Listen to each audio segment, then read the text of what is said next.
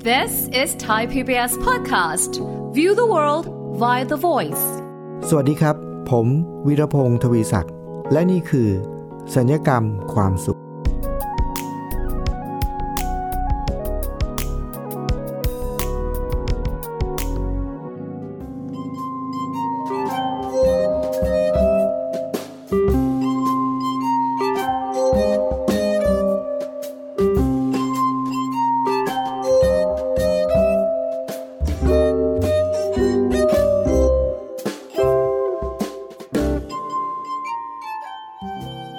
ฟังครับ ในการจัดกิจกรรมอบรมครั้งหนึ่ง เนื่องจากว่าเป็นกิจกรรมที่ผมมีเวลาสั้นมาก ผู้จัดให้เวลาผมประมาณไม่เกิน 30 นาทีนะครับ แล้วก็มีเด็กที่เข้าร่วมกิจกรรมประมาณ 100 คน เวลาที่มีกิจกรรมแบบนี้เนี่ยนะครับ การพัฒนาคนภายในเวลาที่สั้นและจำกัดมากเนี่ย ผมจึงต้องใช้เครื่องมือช่วยนะครับ เครื่องมือที่ผมช่วยอุปกรณ์ที่ผมใช้ในการบรรยายวันนั้นก็คือ เครื่องมือง่าย ๆ ครับก็คือลูกโป่งครับ แต่ไม่ใช่เป็นลูกโป่งธรรมดานะครับ เป็นลูกโป่งที่มีความวิเศษก็คือ เป็นลูกโป่งพูดได้ครับ ในการที่เราจะต้องทำกิจกรรมที่มันเวลาน้อยๆนะครับคุณผู้ฟัง ผมก็มักจะมีเครื่องมือหรือมีอาวุธลับเสมอนะครับ เครื่องมือที่เป็นผู้ช่วยผมในการบรรยายในวันนั้นก็คือ ผมใช้ลูกโป่ง หนึ่งลูกนะครับ แต่ว่าเป็นอย่างที่บอกแล้วคือเป็นลูกโป่งวิเศษนะครับ เป็นลูกโป่งพูดได้ทำไมลูกโป่งถึงพูดได้แล้วลูกโป่งพูดว่าอะไรนะครับ ผมอยากจะเล่าที่มาที่ไปของกิจกรรมนี้นิดหน่อยนะครับ คือผมได้รับเชิญให้ไปบรรยายให้กับน้องๆ เยาวชนกลุ่มหนึ่งนะครับ พอผมได้รับการติดต่อแล้วก็ถามว่า วันนี้วันนี้วันนี้ว่างไหมนะครับ ผมก็บอกว่า โอ้ ได้เลย ผมสะดวกครับ ผมมีเวลาว่างก็ไป พียงแต่ว่าสถานที่ที่ผมจะต้องไปบรรยายเนี่ยครับคุณผู้ฟังอยู่ต่างจังหวัดนะครับ ซึ่งต้องเดินทางไกลพอสมควร ปกติเวลาที่ผมเดินทางไปจังหวัดนี้เนี่ยวิธีที่ผมใช้บ่อย ๆ ก็คือเสมอๆคือจะใช้ต้องบินไป เพราะมันใช้เวลาเยอะนะครับ แต่ว่าในการเดินทางไปวันนั้นเนี่ยผมมีความรู้สึกว่าผมยังไม่อยากเดินทางโดยเครื่องบินนะครับ เพื่อจะได้ลดความเสี่ยงจากการเดินทางกับคนหมู่มากในที่ สาธารณะเนี่ยนะครับ เพราะว่าเนื่องด้วยจากสถานการณ์ของโรคระบาดเรื่องไวรัสโควิดอะไรพวกนี้นะครับ ผมก็ไม่อยากจะเดินทางโดยเครื่องบิน ก็เลยคิดว่าจะเดินทางไปโดยการขับรถนะครับ ซึ่งการเดินทางไปจังหวัดนี้เนี่ยครับคุณผู้ฟัง ถ้าขับรถนะก็จะต้องใช้เวลาขับประมาณ 6-7 ชั่วโมงนะครับ คือก็ใช้เวลาเยอะแล้วถ้าเราต้องขับรถไป 6-7 ชั่วโมงเนี่ย ก็จะดีที่สุดนะก็คือ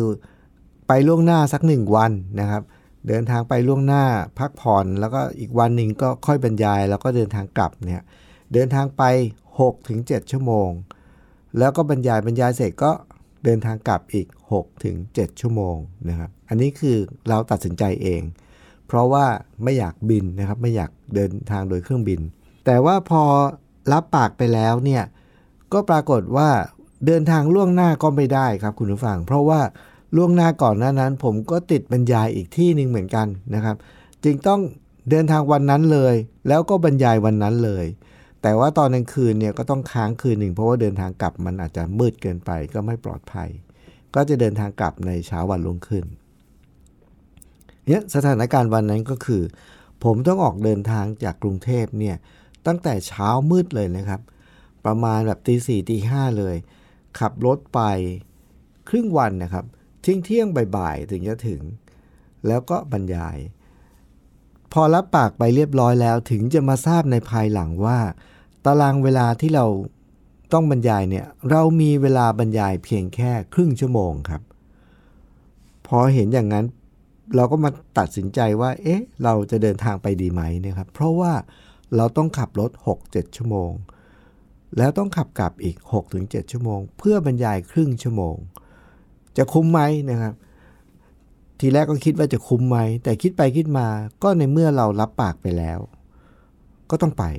เพราะเป็นความรับผิดชอบ ส่วนจะคุ้มไหมไม่คุ้มหรือไม่คุ้มเนี่ยผมก็วิธีคิดผมก็คือว่า จะบรรยายมากหรือบรรยายน้อยไม่เป็นไร จะสั้นจะยาวไม่เป็นไร แต่ถ้ามีเด็กสักคนหนึ่งนะครับ ถ้ามีใครสักคนหนึ่งน้องๆเยาวชนสักคนหนึ่ง ได้ประโยชน์ได้แง่คิดได้มุมมองในชีวิตสำหรับผมก็ถือว่าเกินคุ้มนะผมก็จะคิดแบบนั้น ก็เลยตัดสินใจเดินทางไปไปเลยนะครับ พอเดินทางไปครับคุณผู้ฟัง ก็อย่างที่บอกแล้วแต่เช้านะครับ เดินทางขับรถไปแล้วก็ไม่ค่อยแวะที่ไหน เพราะว่าช่วงนี้ก็ยังไม่ค่อยอยากแวะนะขับรถไปเรื่อย แวะนิดหน่อยเข้าห้องน้ำล้างหน้าล้างตาก็เดินทางต่อ พอเดินทางไปถึงสถานที่บรรยายเนี่ยการเตรียมตัวเพื่อบรรยายครึ่งชั่วโมงเนี่ยนะครับคุณผู้ฟังเวลาไม่เยอะ เพราะฉะนั้นผมรู้เลยว่าเราจะต้องทำกระบวนการที่สั้นๆนะครับ สั้นๆแล้วก็กระชับกระชับแล้วก็จะต้องแรงพอสมควรนะครับเพื่อที่จะให้เขาเข้าใจอะไรบางอย่างแล้วก็จดจำได้ วันนั้นผมตัดสินใจที่จะใช้อุปกรณ์ประกอบการบรรยายคือ ใช้ลูกโป่งครับ แล้วก็ใช้เศษท่อ PVC เล็กๆน้อยๆนะครับ ซึ่งถ้าคุณผู้ฟังที่ฟังถ้าเกิดเคยฟังพอดแคสต์สัญญกรรมความสุขหลายตอนก็จะทราบว่า ผมเป็นนักดนตรีด้วย ผมประดิษฐ์เครื่องดนตรีด้วย ผมก็ประดิษฐ์เครื่องดนตรีจากวัสดุเหลือใช้ง่าย ๆนะครับ พวกเศษท่อ PVC ชิ้นเล็ก ๆ อะไรพวกนี้นะครับ ผมก็เเอาลูกโป่งไปหนึ่งลูก พร้อมกับเศษท่อ PVC ซึ่งผมประดิษฐ์เป็นเครื่องดนตรี แต่ดูด้วยสายตานี่จะไม่รู้หรอกว่ามันคือเครื่องดนตรีนะครับ ก็จะมองว่ามันก็เป็นเศษท่อ PVC ชิ้นเล็กๆสองสามชิ้นเท่านั้นเองนะครับ พอไปถึงเนี่ยได้เวลาบรรยายเนี่ยน้องๆ กลุ่มนี้เป็นน้องๆ เยาวชนกลุ่มเสี่ยงนะครับ ก็คือในชีวิตเขาเนี่ยเป็นช่วงหัวเลี้ยวหัวต่อในชีวิต บางทีเขาเจอสถานการณ์ที่ยากลำบากเนี่ยเขาก็อาจจะเลือกทางผิดอะไรอย่างนี้นะครับ ก็ถือว่าเป็นเด็กกลุ่มเสี่ยง แล้วก็ชีวิตหลายคนเนี่ยถ้าเราได้มีโอกาสรับฟังชีวิตเขาเราก็จะพบเลยว่าชีวิตเขาเนี่ยผ่านประสบการณ์อะไรมาเยอะมาก ถึงแม้ยังเป็นเยาวชนอยู่นะครับ แล้วบรรดาเยาวชนเนี่ยเวลาที่เขาเจอสถานการณ์ที่เขายังไม่เคยเจอมาก่อน หรือไม่รู้จะจัดการยังไงเนี่ยเขาก็อาจเลือกทางผิด ก็ทำให้ชีวิตตกอยู่ใน สภาวะเสี่ยงนะครับ ผมก็เริ่มบรรยายด้วยการเอาลูกโป่งมาหนึ่งลูกนะครับ แล้วก็ถามเขาว่าน้องๆคิดว่าลูกโป่งลูกนี้เนี่ยราคามันน่าจะประมาณเท่าไหร่นะเด็กๆก็บอกว่า ลูกโป่งลูกนี้ก็น่าจะสัก 5 บาทนะครับ ลูกโป่งราคาประมาณ 5 บาท หลังจากนั้นผมก็เอาเศษท่อ PVC 2-3 ชิ้นที่ผมติดตัวไปเนี่ย ให้เด็กๆ ช่วยกันดูครับ แล้วก็ช่วยประเมินราคาให้หน่อย ท่อ PVC ที่ว่านี่มี 3 ชิ้นนะครับ ชิ้นแรกนี่ก็เป็นเศษท่อ PVC ขนาดเส้นผ่าศูนย์กลางประมาณ 1 นิ้วนะครับ แล้วก็มันมีความกว้างประมาณแค่เซนเดียวครับ แล้วก็ผมก็ตัดให้มันขาดด้วยนะครับ น้องๆเขาก็บอกว่าชิ้นนี้นี่น่าจะให้ราคาสักประมาณบาทเดียวนะครับ จริงๆเขาบอกไม่อยากให้ราคาเลย แต่ให้บาทหนึ่งแล้วกัน ส่วนอีกชิ้นหนึ่งก็เป็นชิ้นที่มันมีความยาวประมาณสัก 3 นิ้วนะครับ ก็เป็นท่อ PVC อันหนึ่ง ความยาว 3 นิ้ว แต่ว่าเจาะรูไว้ 1 รูเขาก็บอกว่าชิ้นนี้เขาให้ 2 บาทนะครับ หลังจากนั้นมีอีกชิ้นหนึ่งครับ เป็นท่อ PVC ที่ขนาดเล็กลงไปหน่อย แต่ว่าความยาวประมาณ 3-4 นิ้วเช่นกัน เขาก็บอกชิ้นนี้เขาให้ราคาประมาณ 2 บาทนะครับ สรุปแล้วท่อ PVC ที่มีตรงนั้นก็ได้ราคา 2 บาทนะครับ2ชิ้นอีกชิ้นหนึ่งก็บาทหนึ่งรวมไปแล้วประมาณ 5 บาทนะครับ ส่วนลูกโป่งเขาก็ให้ราคาประมาณ 5 บาทนะครับ หลังจากนั้นผมก็เอาลูกโป่งเนี่ยนะครับเป่าเข้าไปจนกระทั่งลูกโป่งค่อยๆเป่า แล้วมันก็พองขึ้นพองขึ้นพองขึ้นเนี่ยพอมันพองจนใหญ่ เกือบจะสุดแล้วนะครับ เด็กๆก็ทำหน้าเสียวว่ามันจะแตกแล้วประมาณว่าหยุดหยุดมันจะแตกแล้วนะผมก็ยังเป่าเข้าไปต่อครับ ไม่หยุดครับ เป่าเป่าไปเรื่อยๆ จนกระทั่งในที่สุด หลังจากที่น้องๆบอกให้หยุดหยุดหยุดผมไม่หยุด เป่าต่อไปเนี่ย มันก็แตกเสียงดังโป๊ะเลยนะครับ ดังเลยทุกคนก็ตกใจกันใหญ่นะครับ เป่าจนแตกเลยนะพอลูกโป่งมันแตกเนี่ยครับคุณผู้ฟัง มันก็ กระจายเป็นชิ้นเล็กชิ้นน้อย มันมีชิ้นใหญ่บ้าง ชิ้นเล็กบ้างกระจัดกระจายทั่วไปหมดนะบริเวณนั้น ผมก็เลยบอกว่า เมื่อกี้เนี่ยลูกโป่งเนี่ยราคา 5 บาท แล้วผมก็ก่อนนั้นนั้นผมลองถามเด็กคนหนึ่งว่าอะถ้าเกิดว่าให้คุณมาซื้อเนี่ยคุณมาซื้อมาอะก็ซื้อมาเอาลูกโป่งนี้ไป 5 บาทนะครับแต่ว่าผมยังไม่ได้ให้เขาไปนะแต่พอมาเป่าเป่าจนแตกแล้วเนี่ยผมก็ ไปเก็บเอาเศษลูกโป่งแตกที่กระจายกระจายอยู่ทั่วๆเนี่ยนะเอาเศษลูกโป่งมาใส่ในมือครับ แล้วก็บอกกับคนที่บอกว่าเมื่อกี้จะซื้อ 5 บาทเนี่ย ผมก็บอกว่าอันนี้ไง ลูกโป่ง 5 บาท ยื่นให้เขาครับ แล้วก็ให้เขาจ่ายตังค์เขาก็มองหน้าผมแล้วเขาก็สายหัวไม่เอาแล้วครับ ผมบอกเอ้าทำไมล่ะ เมื่อกี้นี้บอกว่า 5 บาทไง เขาบอกว่าตอนนี้เนี่ยหบาทเขาไม่เอาแล้ว เพราะว่ามันเป็นลูกโป่งแตกแล้วครับ มันแตกแล้ว แล้วเขาบอกว่ามันกลายเป็นเศษเศษลูกโป่งแตกมันต้องไปทิ้งขยะแล้วครับ ให้ฟรียังไม่เอาเลยครับ ผมก็เลยบอกเขาบอกว่า ลูกโป่งลูกหนึ่งเนี่ยราคา 5 บาท แต่พอเราเป่าจนแตกเป็นเศษเล็กเศษน้อยแล้ว ให้ฟรีก็ไม่เอา ถ้าอย่างนั้นผมบอกเขาบอกว่าไหนลองนึกถึงชีวิตของเราแต่ละคนสิว่าถ้าให้เราเปรียบเทียบชีวิตเราแต่ละคนเนี่ยเนื่องจากว่าน้องๆเขาเป็นกลุ่มเสี่ยงที่เขาเผชิญอะไรบางอย่างในชีวิตมาแล้วนะครับ แล้วก็ชีวิตเขาแต่ละคนเนี่ยเผชิญเรื่องราวมาเยอะมากโดยเฉพาะเรื่องลายๆนะครับ ผมบอกว่าให้เขาเปรียบเทียบชีวิตตัวเองสิว่าชีวิตเขาเนี่ย ถ้าเปรียบเทียบเขาเหมือนกับเป็นลูกโป่งที่ราคา 5 บาท หรือชีวิตเขาเปรียบเหมือนกับลูกโป่งที่เป่าจนแตกแล้วก็แตกเป็นเสียงเสียงแล้ว ให้เขาลองเปรียบเทียบชีวิตเขาเองสิว่าเป็นแบบไหน หลังจากที่เขาคิดอยู่สักแป๊บหนึ่งเนี่ยครับ ส่วนใหญ่ผมบอกว่าให้ยกมือเลย ใครคิดว่าตัวเองเป็นลูกโป่งที่เนี่ยห้าบาท ใครคิดว่าตัวเองเป็นลูกโป่งที่ แตกเป็นชิ้นเล็กชิ้นน้อยแล้ว ส่วนใหญ่นะครับเขาจะยกมือว่าเขาเนี่ยเป็นลูกโป่งที่แตกแล้วครับ เพราะผมถามเขาว่าทำไมถึงคิดว่าตัวเองเป็นลูกโป่งที่แตกแล้ว หลังจากนั้นก็ให้เขาพูดคุยแบ่งปันนิดหน่อยนะครับ คุณผู้ฟังครับ พอลูกโป่งให้เขาเลือกว่าเขาเป็นลูกโป่งที่แตกแล้วหรือเป็นลูกโป่งที่ยังไม่แตกเขาเลือก ว่าเขาคือลูกโป่งที่แตกแล้วครับ หลังจากนั้นเนี่ยคุณผู้ฟังครับ ลูกโป่งแตกเนี่ยจะบอกอะไรเขาครับ แล้วทำให้เขาเกิดมุมมอง แล้วมีความคิดหรือว่าได้แรงบันดาลใจอะไรจากลูกโป่งแตก หรือว่าลูกโป่งแตกอันนี้เนี่ยพูดอะไรกับเขาเกิดอะไรขึ้น และเขาได้ประโยชน์ยังไง เดี๋ยวเราไปพบในช่วงหน้านะครับ ช่วงนี้เราพักฟังเพลงสักครู่หนึ่งครับ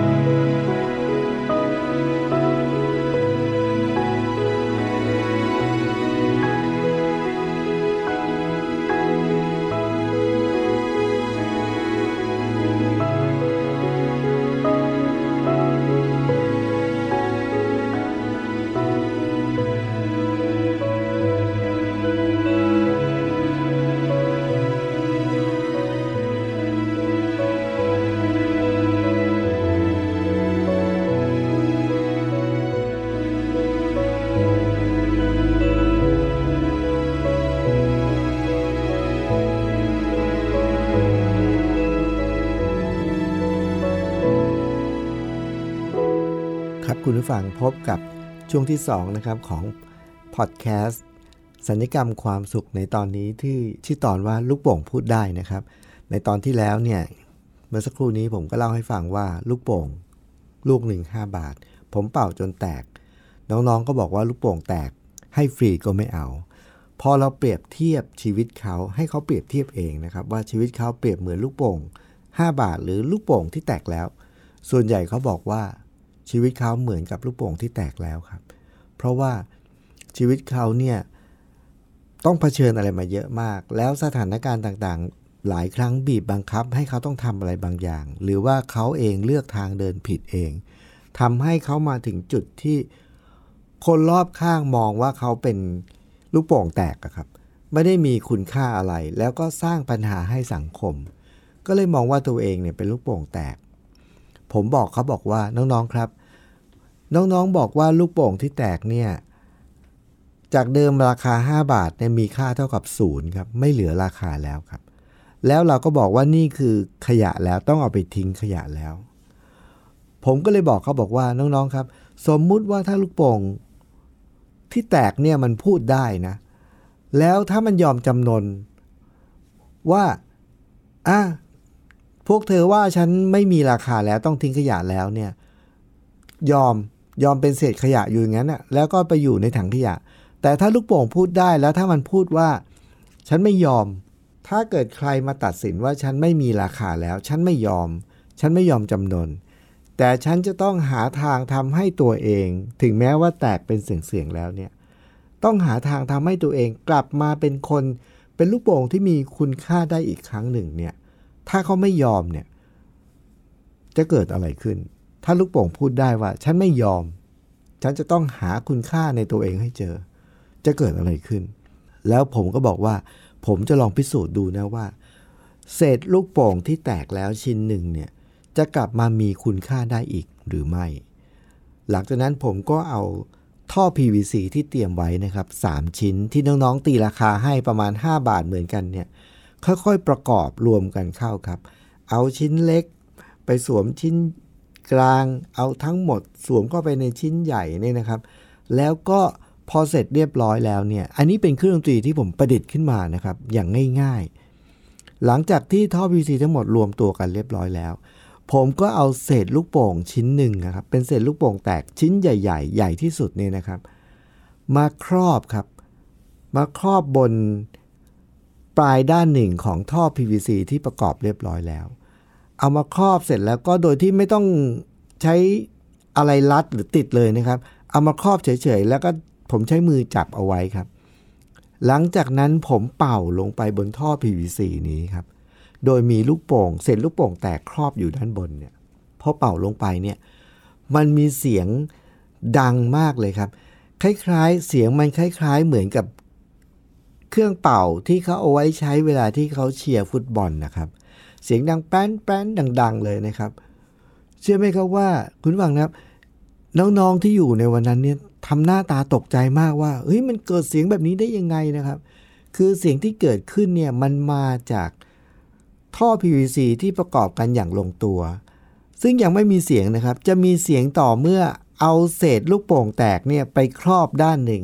ใช้ลูกโป่งธรรมดาก็ไม่ได้ด้วยนะครับ ใช้ลูกโป่งที่ยังไม่แตกก็ไม่ได้ด้วยนะ ต้องใช้เศษลูกโป่งแตกแต่ต้องเป็นชิ้นใหญ่นิดหนึ่งนะที่สามารถครอบได้ แล้วก็มือเราจับได้ พอมีเสียงแบบนั้นเนี่ยผมบอกน้องๆว่า น้องๆเห็นไหมครับว่า เศษท่อ PVC ที่มีราคาประมาณ น้องๆตีราคาให้ 5 บาท บวกกับเศษลูกโป่งแตกซึ่งไม่มีราคาต้องเป็นขยะแล้วเนี่ยพอเอามากอบประกอบรวมกันแล้ว แล้วพอผมเป่าแล้วมีเสียงแล้วเนี่ย ผมลองถามเด็กๆว่า ไอ้เครื่องเป่าชิ้นนี้เนี่ย ถ้าเกิดว่ามีคนเอามาขายให้ในราคา 20 บาทน้องๆจะซื้อไหม เขาบอกว่าซื้อครับ แล้วผมบอกว่าสมมุติว่าถ้ามีคนเอามาขายในราคา 50 บาทล่ะ จะซื้อไหม น้องๆก็บอกว่าก็ยังซื้อนะครับ เพราะว่าไอ้เครื่องเป่าเชียร์บอลเนี่ยนะครับ ที่เราเวลาไปเห็นเขาเชียร์บอลแล้วเขามีเครื่องเป่า ที่มีเสียงดังแป้นแป้นเนี่ยนะครับ น้องๆเขาบอกว่าปกติแล้วเครื่องเป่าเชียบอลแบบนั้นอะราคานี้เป็นร้อยบาทนะครับ เพราะฉะนั้น 20 บาทเขาซื้อ 50 บาทเขาก็ยังซื้อครับ ผมก็เลยให้เขาดู แล้วเล่าให้เขาฟังว่ากลไกในการทำงานของมันเนี่ยเศษท่อ PVC รวมกับเศษลูกโป่งเนี่ยซึ่งเป็นขยะเนี่ย จากเดิมไม่แทบไม่มีมูลค่าแล้วตอนนี้สามารถขายได้ 50 บาทเนี่ยกลไกมันทำงานทำงานยังไง แต่ที่สำคัญกว่านั้นก็คือ ผมชี้ให้เขาเห็นว่าเห็นไหมครับว่า ลูกโป่งเนี้ยเศษลูกโป่งแตกเนี่ยเมื่อกี้นี้ผมบอกว่าถ้ามันพูดได้นะ มันบอกว่า ไม่ว่าใครจะมาบอกว่าฉันเป็นเศษขยะ ฉันต้องลงไปอยู่ในถังขยะ ถ้าลูกโป่งมันพูดได้ มันบอกว่าฉันไม่ยอม ถึงแม้คนจะบอกว่าฉันไร้ค่า แต่ฉันไม่ยอม และฉันจะพยายามทำให้ตัวเองเนี่ยกลับมามีคุณค่าใหม่ได้เนี่ยจากเศษขยะเมื่อกี้นี้ทำให้รวมกันแล้วกลายเป็นเครื่องเป่าที่มีราคาถึง 20 บาทถึง 50 บาทหรือ 100 บาท ถ้าเศษลูกโป่งกลับมามีราคาได้ ผมก็บอกว่าน้องๆลองนึกดูนะครับว่าเมื่อกี้นี้ ถ้าเราบอกว่าตัวเราเองชีวิตเราเองเนี่ยเปรียบเหมือนกับเศษลูกโป่งแตกนะครับ ที่ชีวิตเลือกทางผิดพลาดจนกระทั่งวันนี้อยู่ในสถานะอยู่ในสภาวะที่คนรอบข้างในสังคมก็มองว่าเราเนี่ยเป็นคนที่มักจะสร้างปัญหาให้กับสังคมเสมอ เปรียบเหมือนกับเศษลูกโป่งแตกที่ต้องไปอยู่ในถังขยะนะครับ แต่ถ้าผมบอกว่า แต่ถ้าเราไม่ยอมอะครับ เหมือนกับเศษลูกโป่งที่พูดได้ที่บอกว่าฉันไม่ยอม ใครจะมาตราหน้าฉันว่าเป็นขยะ แต่ฉันถ้าฉันไม่ยอม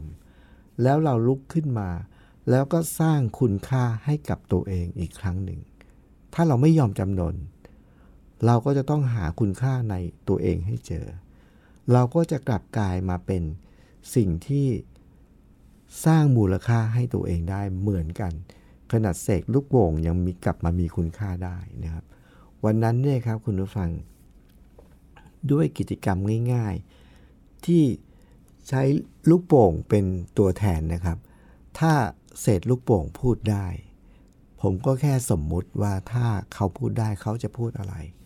แล้วเราก็พูดแทนลูกโป่งนะว่า ฉันไม่ยอม แล้วก็พิสูจน์ให้เขาเห็นครับว่า เศษลูกโป่ง ที่ควรจะอยู่ในถังขยะ แต่ไม่ยอมจำนน กลับมาสร้างกลายเป็นเครื่องดนตรีที่มีคุณค่าได้อีกครั้งหนึ่ง ถ้าลูกโป่งทำได้ เราก็ต้องทำได้ หลังจากนั้นเนี่ยครับคุณผู้ฟัง ก่อนที่จะจบเนี่ยผมก็เล่าให้น้องๆฟังนะครับ เหมือนกับที่ผมเล่าให้คุณผู้ฟังฟังตั้งแต่ตอนแรกว่า น้องๆรู้ไหมครับว่า การเดินทางมาบรรยายให้กับน้องๆวันนี้เนี่ย ผมจะต้องเดินทางออกจากกรุงเทพตั้งแต่เช้ามืด เพื่อขับรถมา 7 ชั่วโมง และเพื่อมาบรรยาย 30 นาที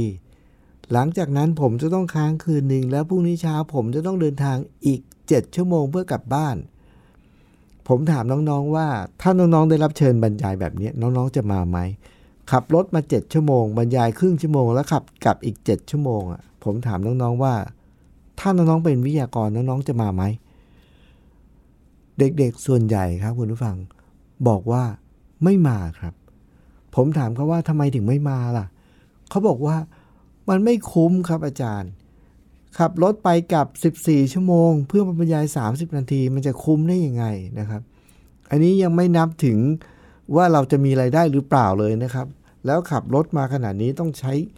ค่าเดินทางเท่าไหร่ ค่าพักเท่าไหร่อะไรเงี้ยนะครับ เขาบอกว่าเขาไม่มาครับ เพราะไม่คุ้มครับ แต่วันนั้นเนี่ยโชคดีมากเลยครับคุณผู้ฟัง ที่มี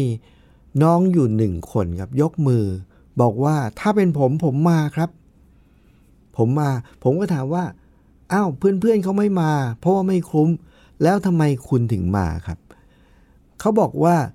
ถ้าเป็นผมผมมา เพราะว่าการมาของผมอะมันอาจจะคุ้มก็ได้ครับ บอกคุ้มยังไง เขาก็บอกว่า ถ้าผมเป็นวิทยากรแล้วผมมาบรรยายแค่ครึ่งชั่วโมง ถึงแม้จะมาบรรยายแค่ครึ่งชั่วโมง แล้วต้องเดินทางถึง 14 ชั่วโมง แต่ถ้ามีผู้ฟังแค่หนึ่งคนได้แรงบันดาลใจเนี่ยเขาบอกว่าก็คุ้มแล้วครับเขาพูดอย่างนี้ครับ โอ้ผมบอกว่าน่าสนใจมาก ถ้าบรรยาย 30 นาที เดินทาง 14 ชั่วโมง มาบรรยาย 30 นาที แล้วมีคนแค่คนเดียวได้แรงบันดาลใจ เขาถือว่าคุ้มแล้ว แล้วผมถามว่า แล้วการที่ผมมาบรรยายวันเนี้ยผมเดินทางมา 14 ชั่วโมงจริง ๆ แล้วผมได้บรรยาย 30 นาทีจริง ๆ น้องคิดว่าคุ้มไหม เขาบอกว่าคุ้มครับ ผมถามว่าเพราะอะไรคำตอบเขาเนี่ยครับคุณผู้ฟังทำให้ผมได้แรงเรามาบรรยายเพื่อสร้างแรงบันดาลใจนะครับ แต่คำตอบเขาเนี่ยทำให้ผมได้แรงบันดาลใจอย่างมาก แล้วได้กำลังใจอย่างมาก เพราะคำตอบเขาคือ ผมคิดว่าการเดินทางของอาจารย์มาวันนี้คุ้มมาก เพราะผมหนึ่งคนเนี่ยได้แรงบันดาลใจจากลูกโป่งแตกที่พูดได้แล้วครับ คุณฟังเชื่อไหมครับว่าสำหรับผมในความเป็นจริงแล้ว อันนั้นคือสิ่งที่ผมคิดตั้งแต่แรกครับ ถ้ามีคนแค่คนเดียวได้ประโยชน์เนี่ย ผมก็คิดว่าคุ้มแล้ว และวันนั้นก็มีน้องคนหนึ่ง ได้แรงบันดาลใจจากเศษลูกโป่งแตกที่พูดได้จริง ๆ ครับ เพราะมันทำให้เขาเกิดแรงบันดาลใจว่า ไม่ว่าชีวิตเขาคนรอบข้างจะมองว่ายังไงไร้ค่าขนาดไหน แต่ถ้าเขาไม่ยอมจำนนเหมือนลูกโป่งที่พูดวันนั้นนะแล้วเขาก็ลุกขึ้น แล้วเขาก็จะทำให้ตัวเองเนี่ยกลับมาเป็นคนที่มีคุณค่าอีกครั้งหนึ่งได้สำหรับผม วันนั้นก็คุ้มแล้วแล้วคุ้มจริง ๆ ครับ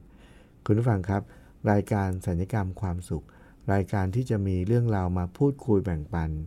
เพื่อส่งมอบแรงบันดาลใจหรือแง่คิดและมุมมองต่างๆ ที่ทำให้ชีวิตเรามีความสุขมากขึ้น